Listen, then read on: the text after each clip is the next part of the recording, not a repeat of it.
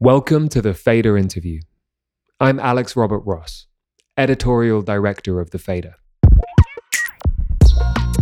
Fucked Up have always been caught between two worlds. Damian Abraham, the band's lead vocalist, was bloody and sweat drenched in the band's early years, and he remains an electromagnetic presence today, prowling the stage and growling like an attack dog. But since forming in Toronto 22 years ago, Fucked Up have mutated and evolved at Abraham's back. Led by guitarist and primary songwriter Mike Haliechuk, they've grown more ambitious with each passing release. They unexpectedly burst into semi mainstream consciousness with the metatextual hardcore punk opera David Comes to Life in 2011. But that was just the beginning of their audaciousness. They released the ninth installment in their Zodiac series, a record for each of the years in the Chinese zodiac, in 2021, and it was an almost absurdly vast thing a wonderful, proggy concept album stacked with guest features, indecipherable plot twists, and detours into folk and funk. In that sense, their new album, One Day, could be considered a back to basics project. Haliechuk wrote and recorded the album in secret in a day, split across three eight hour sessions. He then passed it off to his bandmates with the remit that they, too, limit themselves to a 24 hour window to write and record their parts alone. Abraham wrote lyrics again, the first time he's done so, with one exception, since Fucked Up's 2014 LP Glass Boys. Abraham snarls about gentrification and fatherhood, and the one song that Haliechuk sings, Cicada, is about the very real grief of seeing friends pass away and trying to carry their legacies forward. There are no unreliable narrators fighting for supremacy here no psychedelic dreams. But One Day is still a huge sounding album. Fucked Up are as intense as they were in their early days, and as gloriously melodic with their power pop guitar lines as they have been ever since David. They sound, above all, vital. When I spoke to Abraham and Haliechuk the other week, they represented the two poles of fucked up with an almost comic perfection.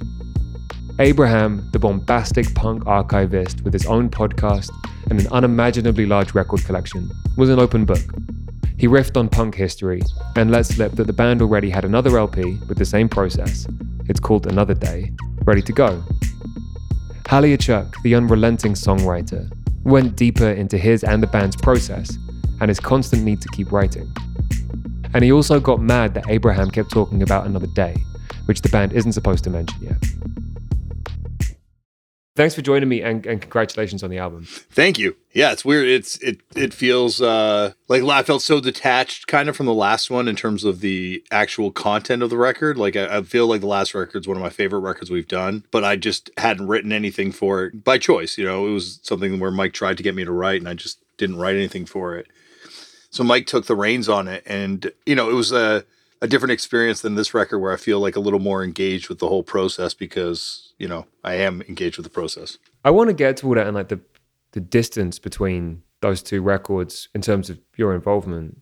But just, you know, at the beginning, just to go through the process. I mean, I know a bit about the process, but our listeners might not. This is all recorded in it's three eight hour chunks, right, Mike? I mean, you're like the the music, the original tracks were laid down in three eight hour chunks back in 2019 yeah, I wanted to do it in one day, but I thought it would be like terrible to try to actually do it in 24 hours straight. Plus, like, then you have to get the person who's recording it to sit with you for a full day. So I just thought of a way to make it as close to that as possible, and we ended up with with three days. And it was pretty strict. Like I didn't have like a stopwatch, but I was counting the minutes in those first sessions. Were you quite strict with yourself about not thinking about things too much in between those eight hour chunks? Kind of like they were all they were all in the same week, and I was listening back to the tracks just to sort of get a sense of where the music was going and to try and start thinking of like the arrangements and stuff where which song would go and it's sort of a little bit of what else was going to be needed in terms of like the sound. But i think it was all done in like five days and so I, there wasn't a whole lot of time to think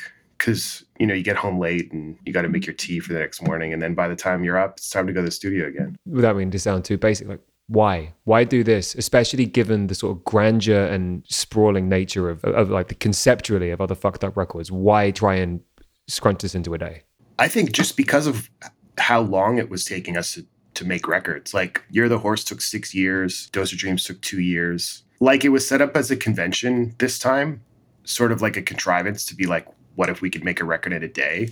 But you know, bands like us, that's that's how you become a band, right? Like you have a certain amount of time to make a seven inch or whatever. It's usually a half a day. All of your greatest ideas and your greatest like urgency or whatever as a punk band comes when you're a kid. And you have those kind of time limits because you have to go play a show or you can't afford to spend two years in the studio. And that's like when you make your best records. So I kind of was just like, what if we only had a couple minutes to make this? What do we sound like, you know, without having two years to to fiddle with it after the fact? I think for me the the time limitation came from the fact that like I had to get home to make dinner for the kids or pick up the kids.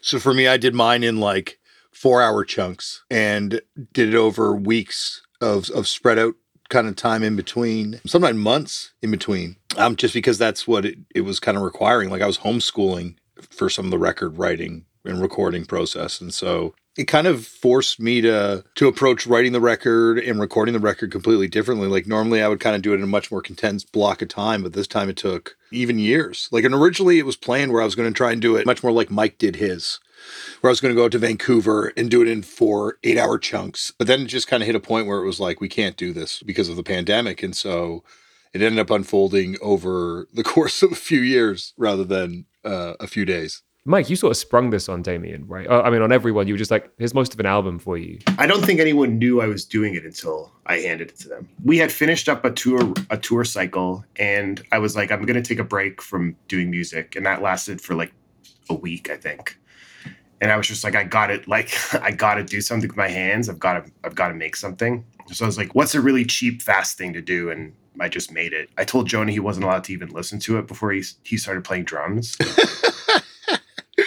Not to be, I mean, have to be a dick about it, but like also just to give him, try to give the musicians like the same pure experience of writing uh, as I had, you know what I mean? But yeah, it wasn't like a it wasn't a big wind up like usually our records are. It was just like I have some time, I need to get back into the studio or I'll go crazy. I think when we got the record, it came like the band kind of finished up in a very poetic kind of way in terms of touring, where we were touring in Australia, we played New Zealand, and then that was kind of it. We were very fed up with each other and I remember Mike and I got into an argument on stage because Mike's volume was too loud for me, and we got and we got into an art disagreement about that, and I stormed off. That was kind of like, wow, that was that's the end of this. and I'm, then Mike's like taking a break from music, and then also the record shows up. I don't know. I think I appreciated the opportunity to get to write a record again, and then with the pandemic kind of coming as I was starting to write the record, it felt like this was going to be the last time I recorded because it felt like hardcore and punk and, and music in general might not come back. Like there were days in Toronto here, couldn't walk down the street at the same time as someone else. Like the people across the street, you know, and so there was just like uh this is this is it, you know. There was like a fatalism to it this time that wasn't sort of the self-imposed fatalism that I had on Glass Boys. The fatalism this time was this fatalism that it felt like the the world was in sort of this cataclysmic event. I was wondering about that. It's sort of alluded to in some of the press materials that you felt that there was a finality to it. And I guess since things have opened up again, I've sort of blocked a lot of that stuff out. I definitely had those moments where I thought live music might not come back, although that was in a very precarious position. But it's interesting thinking about like you just thought that music might not return. Well, I just thought that people might not need what we do. That was it ultimately, is that what we did was kind of this amazing but ultimately non-essential service in a time when everything became about essential services. So it became are we going to be afforded the luxury of being able to go into the studio and and write a record, which is incredibly luxurious, you know, and I, I very much appreciate that going in and writing this record. I got to travel a lot more between Glass Boys and this and I was I was very entitled, I think, to being a musician and and living this lifestyle when we were, you know, doing Glass Boys. Not that I don't like those songs, but I think a lot of it was born out of this sort of like paranoia and and dark thoughts about what it meant to be a musician and quote unquote selling out and legacy and all these sorts of things that are once again non-essential to the human experience. And I think going in and traveling the world and seeing how lucky I am to be where I am in any position, but let alone to be where I am as a musician. You know, it means I, I think I approached writing this record. There's a lot more sort of like, as much as it was fatalist about where the world is, there's also like a lot of joy. Trying to reconcile like a lot of different things because I felt like I was tying things up, but also like it's about loving family, you know, or loving my kids and struggling to be a good dad and things like, you know, essential essential things that are essential to my human experience. Mike, your parts were obviously recorded and conceived of before lockdowns, but like in many ways, this album couldn't really exist without the lockdowns and without the pandemic. I mean, there are only a handful of bands who have really embraced that remote style of recording and sort of staying out the studio and doing things separately. But this is kind of an example of people really splitting off and doing it that way. It, it feels like a product of that time. That's kind of how Fucked Up has recorded for like 10 years. I haven't been in a session with Damian probably since David I'm not allowed to go to Sandy's bass sessions. Me and Jonah do a lot of stuff together, and Josh he does it on his own, or he, or he, or he just skips it. I think fucked up like invented pandemic style recording. You mentioned your writing process for this. How long had it been since you'd written lyrics? Uh, nine years. Oh no, that's not true. After my mom passed away, I wrote a song for an Australian only seven inch that um like is I guess one of the most obscure fucked up records, but yeah, it was before that. It was Glass Boys because I, I kind of felt like Glass Boys. I said everything I wanted to say. You know, like I was like, okay, I've I've laid it all out to bear. You know, and and and that was the problem when we started writing Dose Your Dreams is the lyrics I wrote were really bad. Like I was doing a wrestling TV show. I was raising the kids. I was, you know, just so checked out. That's why I think Dose is such a beautiful record because Mike just took that record and wrote everything, you know, and just really kind of like carried like the creative side of the band on his back completely for that record. And Horse, I guess it was you and Jonah, but like, you know, those those two records are kind of like this period in the band where Mike was kind of like doing all the lyric writing again, which is how the band started, like because the band started before I was even in the band. So in the very beginning, I'm singing all Mike's lyrics too, because these were songs that were kind of written, you know, or conceived of with Josh you know? And so it wasn't until kind of Hidden World that we started splitting the lyric writing. And then after Glass Boys, I was like, well, that, you know, that's three records. That's all I need. I was content to be a seven inch only band too. Mike and I had a plan where we're like, we could be a Killed by Death band, like one obscure seven inch, and that's it. You know, at every stage, it's been a surprising, uh, a surprising extension. Did you collectively make the decision that Damian would write lyrics for this one or when how did that happen and when no it was always on the table that's like our my default is like we're going to split it and then if we don't split the the lyrics it's because something came up but yeah that to me in my head that's always like our the default position is we do half of it each. And there were times during the pandemic even where i was like oh geez like these lyrics like what am i going to write about? And i think that's when it really kind of like you know kind of hit me what i was going to write about. I was going to like write about what i was seeing you know, and what I was experiencing this time, and and the things that I loved and the things that I I don't want to see die. Yeah, like I, I really did feel like sort of this inspiration kind of come back throughout the pandemic, where I'm really enjoying writing lyrics. Like Mike and I are kind of like working on the follow up lyrically right now, another day, which is meant to be like an echo record. So uh, I'm really enjoying writing it you know, I'm finding a lot of fulfillment in kind of sitting up late at night, listening to songs and writing lyrics and taking time and, you know, clocking my minutes to make sure it's within the 24 hour parameters of writing the new record. But I was wondering that is there the same immediacy to the lyric writing process as there is to the to the musical process? I spread it out because the thing is like this record's going to be out there forever, and you know, Mike and I when we were in the early days of fucked up, and even some of the later days, like when we were writing stuff for David Comes to Life, where we had so many songs to do and we're writing songs in the studio. There's songs where I I'm like, oh my God, like I, I, wish I could write those lyrics again. Or songs that I passed on even where I'm just like, oh, I'm so checked out. So this time having the ability to kind of spread it out, that's what you need creatively. You know, it's like I'm never pretentious enough to think that I'm I'm writing poetry, but at the same time, I, I kind of am, right? Like you're trying to write something that's going to stand the test of time, at least for yourself when you go back and you listen to it, or when your kids force you to listen to it in the car. And you're like, I hope I hope I don't cringe when I go back and listen to this, or or it was not too cringe, as my kids like to say to me. There were times, I guess it was around Dose Your Dreams.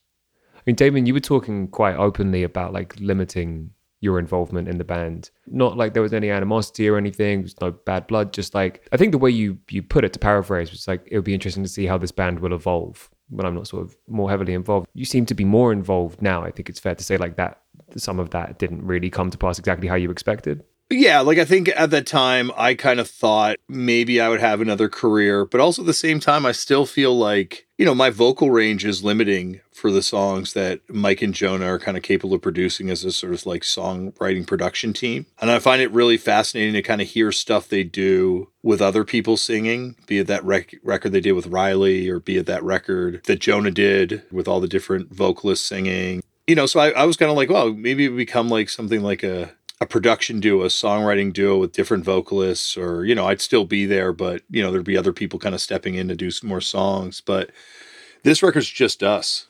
You know, there's no guests this time around. Uh, next record, there might be occasional vocalist, guests, vocalists, but it, it feels like Fucked Up's evolved to the point where it's kind of like, this is fucked up. It's Mike and I writing songs together. It's Joan and Mike working on these songs. It's Sandy writing her parts it's Josh coming in and doing what he wants. and and I was just kind of like figuring it out. I think there's a little more contentment with this being fucked up than sort of this anxiety and fear if I was limiting it or limiting myself uh, outside of it.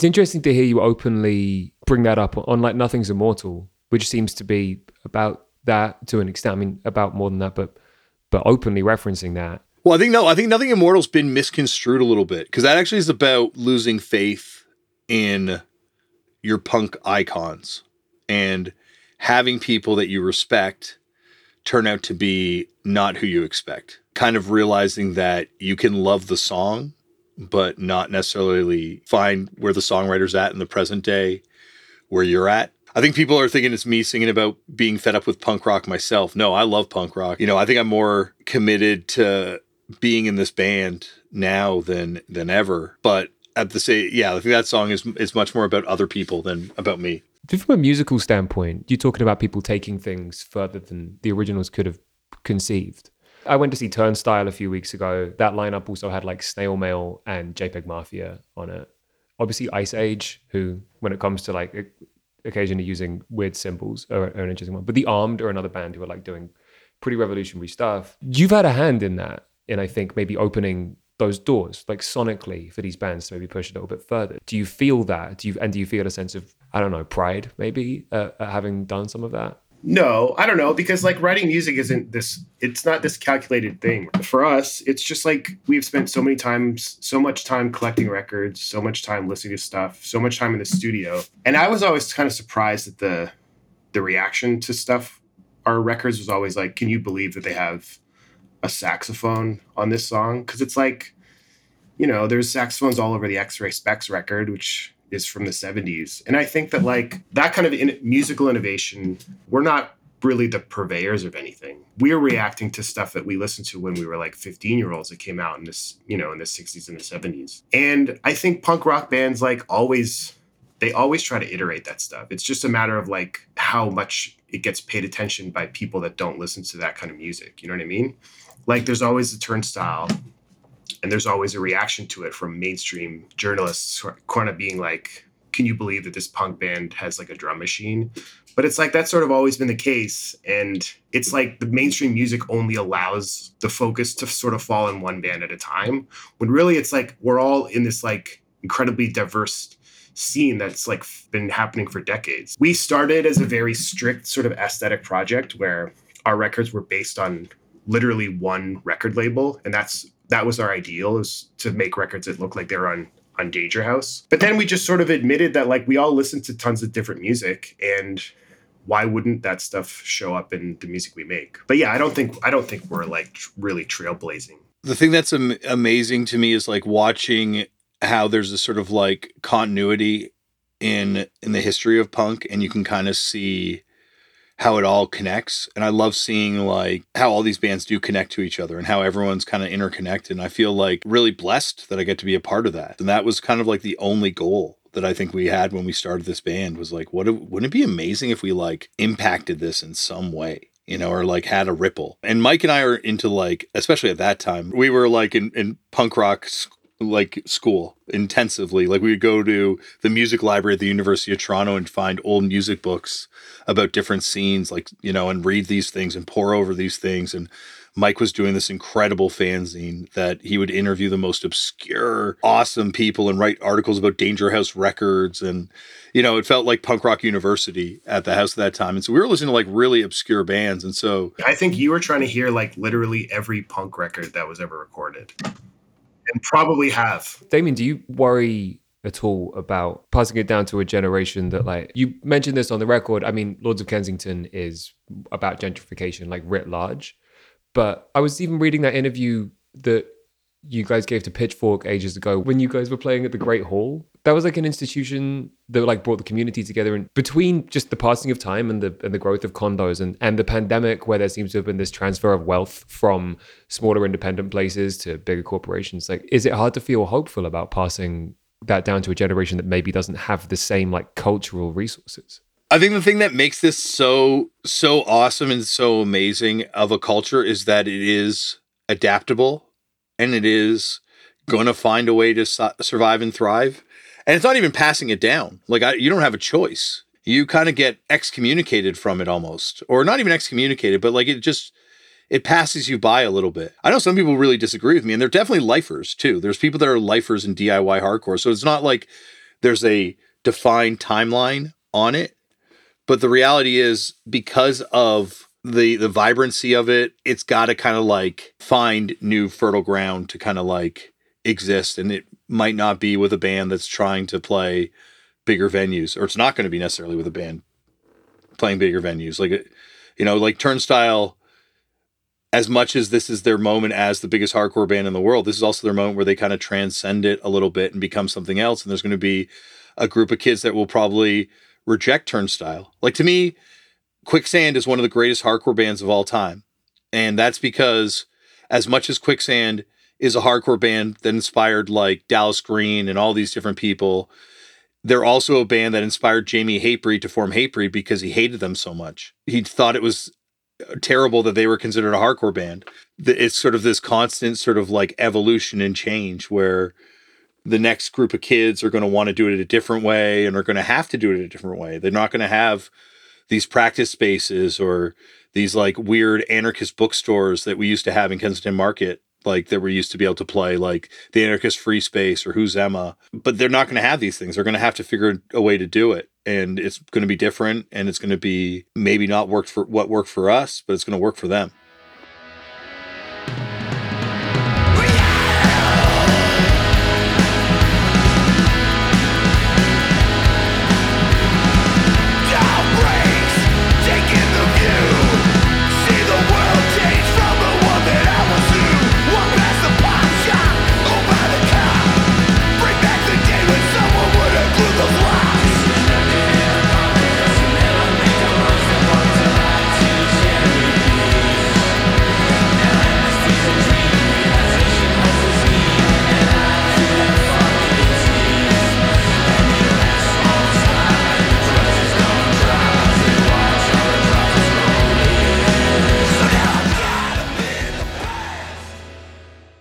So you guys were already working on you said it was called Another Day. Yeah. Another Day is like the title, right, Mike? That's what we're going with? Well, we're not really talking about it yet.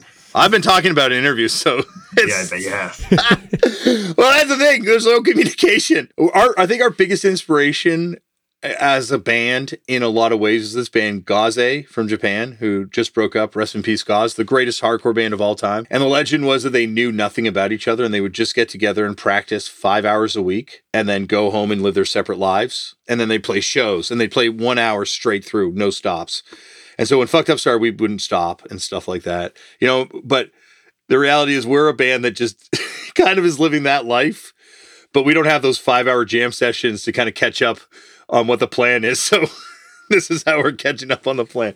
Apparently, I'm not supposed to talk about it. It might not, it may or may not exist. This is what it's like. I think the conflict in the band has been like Mike and I both have mental health issues, but our coping mechanisms are very different. Mine is to get into panic situations and panic mode and extrovert.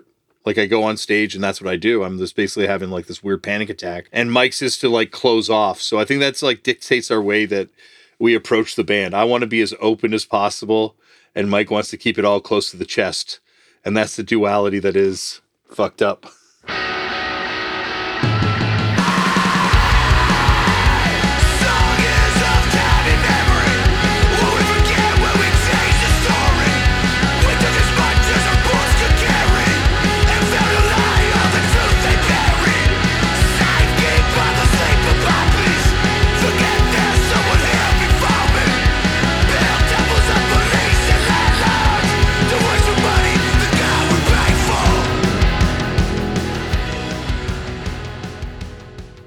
Miss the vitamin water era of indie rock. Like showing up to South by Southwest in 2012 and like every show is sponsored by vitamin water and there's flavors you've never heard of.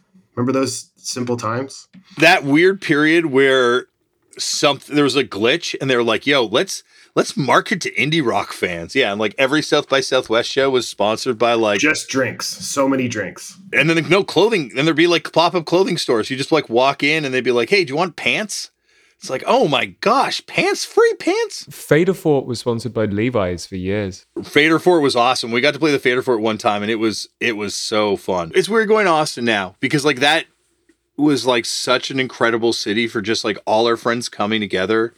And at South by Southwest, it really felt like we were all like the rats running under the the door of the kitchen and just raiding it. We had all our friends come up from like Houston or Dallas and you know, friends that would travel in and and we just like run around like having fun at at all parties and not me. You you would be you would what are you talking about? You would be I was the only that. one who had a license. I was waiting in the minivan for you guys to have bullshit, bullshit. I would eventually we stopped even hanging out. I would stay with my friends there and you guys would stay with different friends there. Actually, I think that happened right away. We all started staying at different places when we were in Austin. Cause we we all had different friends and different groups down there. But now we go down, it's like a lot of people moved away. A lot of a lot of people have passed away. It's it's weird how you go to these places and eventually it's like there's a lot of uh, a lot of years and a lot of baggage on tour. You know, like tour ends up becoming uh, a process, emotional process. Just because like things keep coming back, the, like the more places. Yeah, just like I think going to places where you have friends that aren't there anymore, like they've passed away, or you've lost touch with them, or they've moved away you know, and then you're in the city and it's, you know, in particular Austin, because we spent so much time there. Luckily, there's people in Austin that we're still friends with and we still get to hang out with, but a lot of times you're kind of like spending time with with ghosts or their mom. Yeah, we, we last tour was really hard. I think we did a, a tour of the of Texas and we lost uh, a, f- a few friends down there and it was difficult to kind of go to these places and just kind of like we are doing david comes to life 10 year anniversary and playing those songs 10 years later. And it's a whole record that we wrote kind of naively 10 years ago prior to actually losing people, now like 13 years ago. And then to be right back in those songs that you wrote kind of like from a, you know, uh, I wonder what it's like to, to a place where you've lost a lot of people. It just made those songs feel so different to perform again on that tour. Like it was really, uh, I don't know. I'm glad we don't have to do it again. Did that sort of influence the writing of Cicada on this record? I think that happened after. The tour was after, yeah. Yeah, it's definitely from the same place. I mean, it was difficult to try to think of a way to react to all that stuff, but it did feel like there needed to be a. As much as I didn't want this record to be like about losing things, and I wanted to be about moving forward, it was hard to think of making a record without reacting to certain things that we'd lost for sure. We got back on the road, and our first real show back on the road was playing LA, and we're doing David Comes to Life. And that morning, we heard about uh, Dallas Good from the Sadies passing away, and Dallas was like a, a foundation of this place, you know, and and losing him, he was a member of Career Suicide with Jonah too, right? Like he was family, and um, I don't know. It just felt like, yeah, the losses keep coming, you know. And I think losing those people that were close to the band, inspirational to the band, you know, family to the band, is just makes it. Um, I don't it makes I don't, it, it makes me more uh, more grateful that I get to be here for the time that I'm here, and that I get to be able to do this and keep kind of sharing it and remembering them and bringing their names up and sharing in their memories with people you know as, as much as it hurts it's i'm grateful that i get to do that cicada is one of my favorite songs on the record like i even musically when mike wrote it i was like damn i wanted that one. Mike claimed it. It just it's hard. It like it, it's so different like looking back like glass boys like uh, you know uh, we had fam like my mom has passed away my stepmom passed away like it was just like kind of a consistent barrage of losing people in your life and not just experiencing it as a person, but seeing it how it affects your kids and seeing how it affects people in around them. And just all you can do is try and appreciate every second that you have and try and make the most of it and try and enjoy it and try and feel blessed in it. And I know it's uh it's always been a struggle for me on the road to do that. And I, I'm finding it less of a struggle now.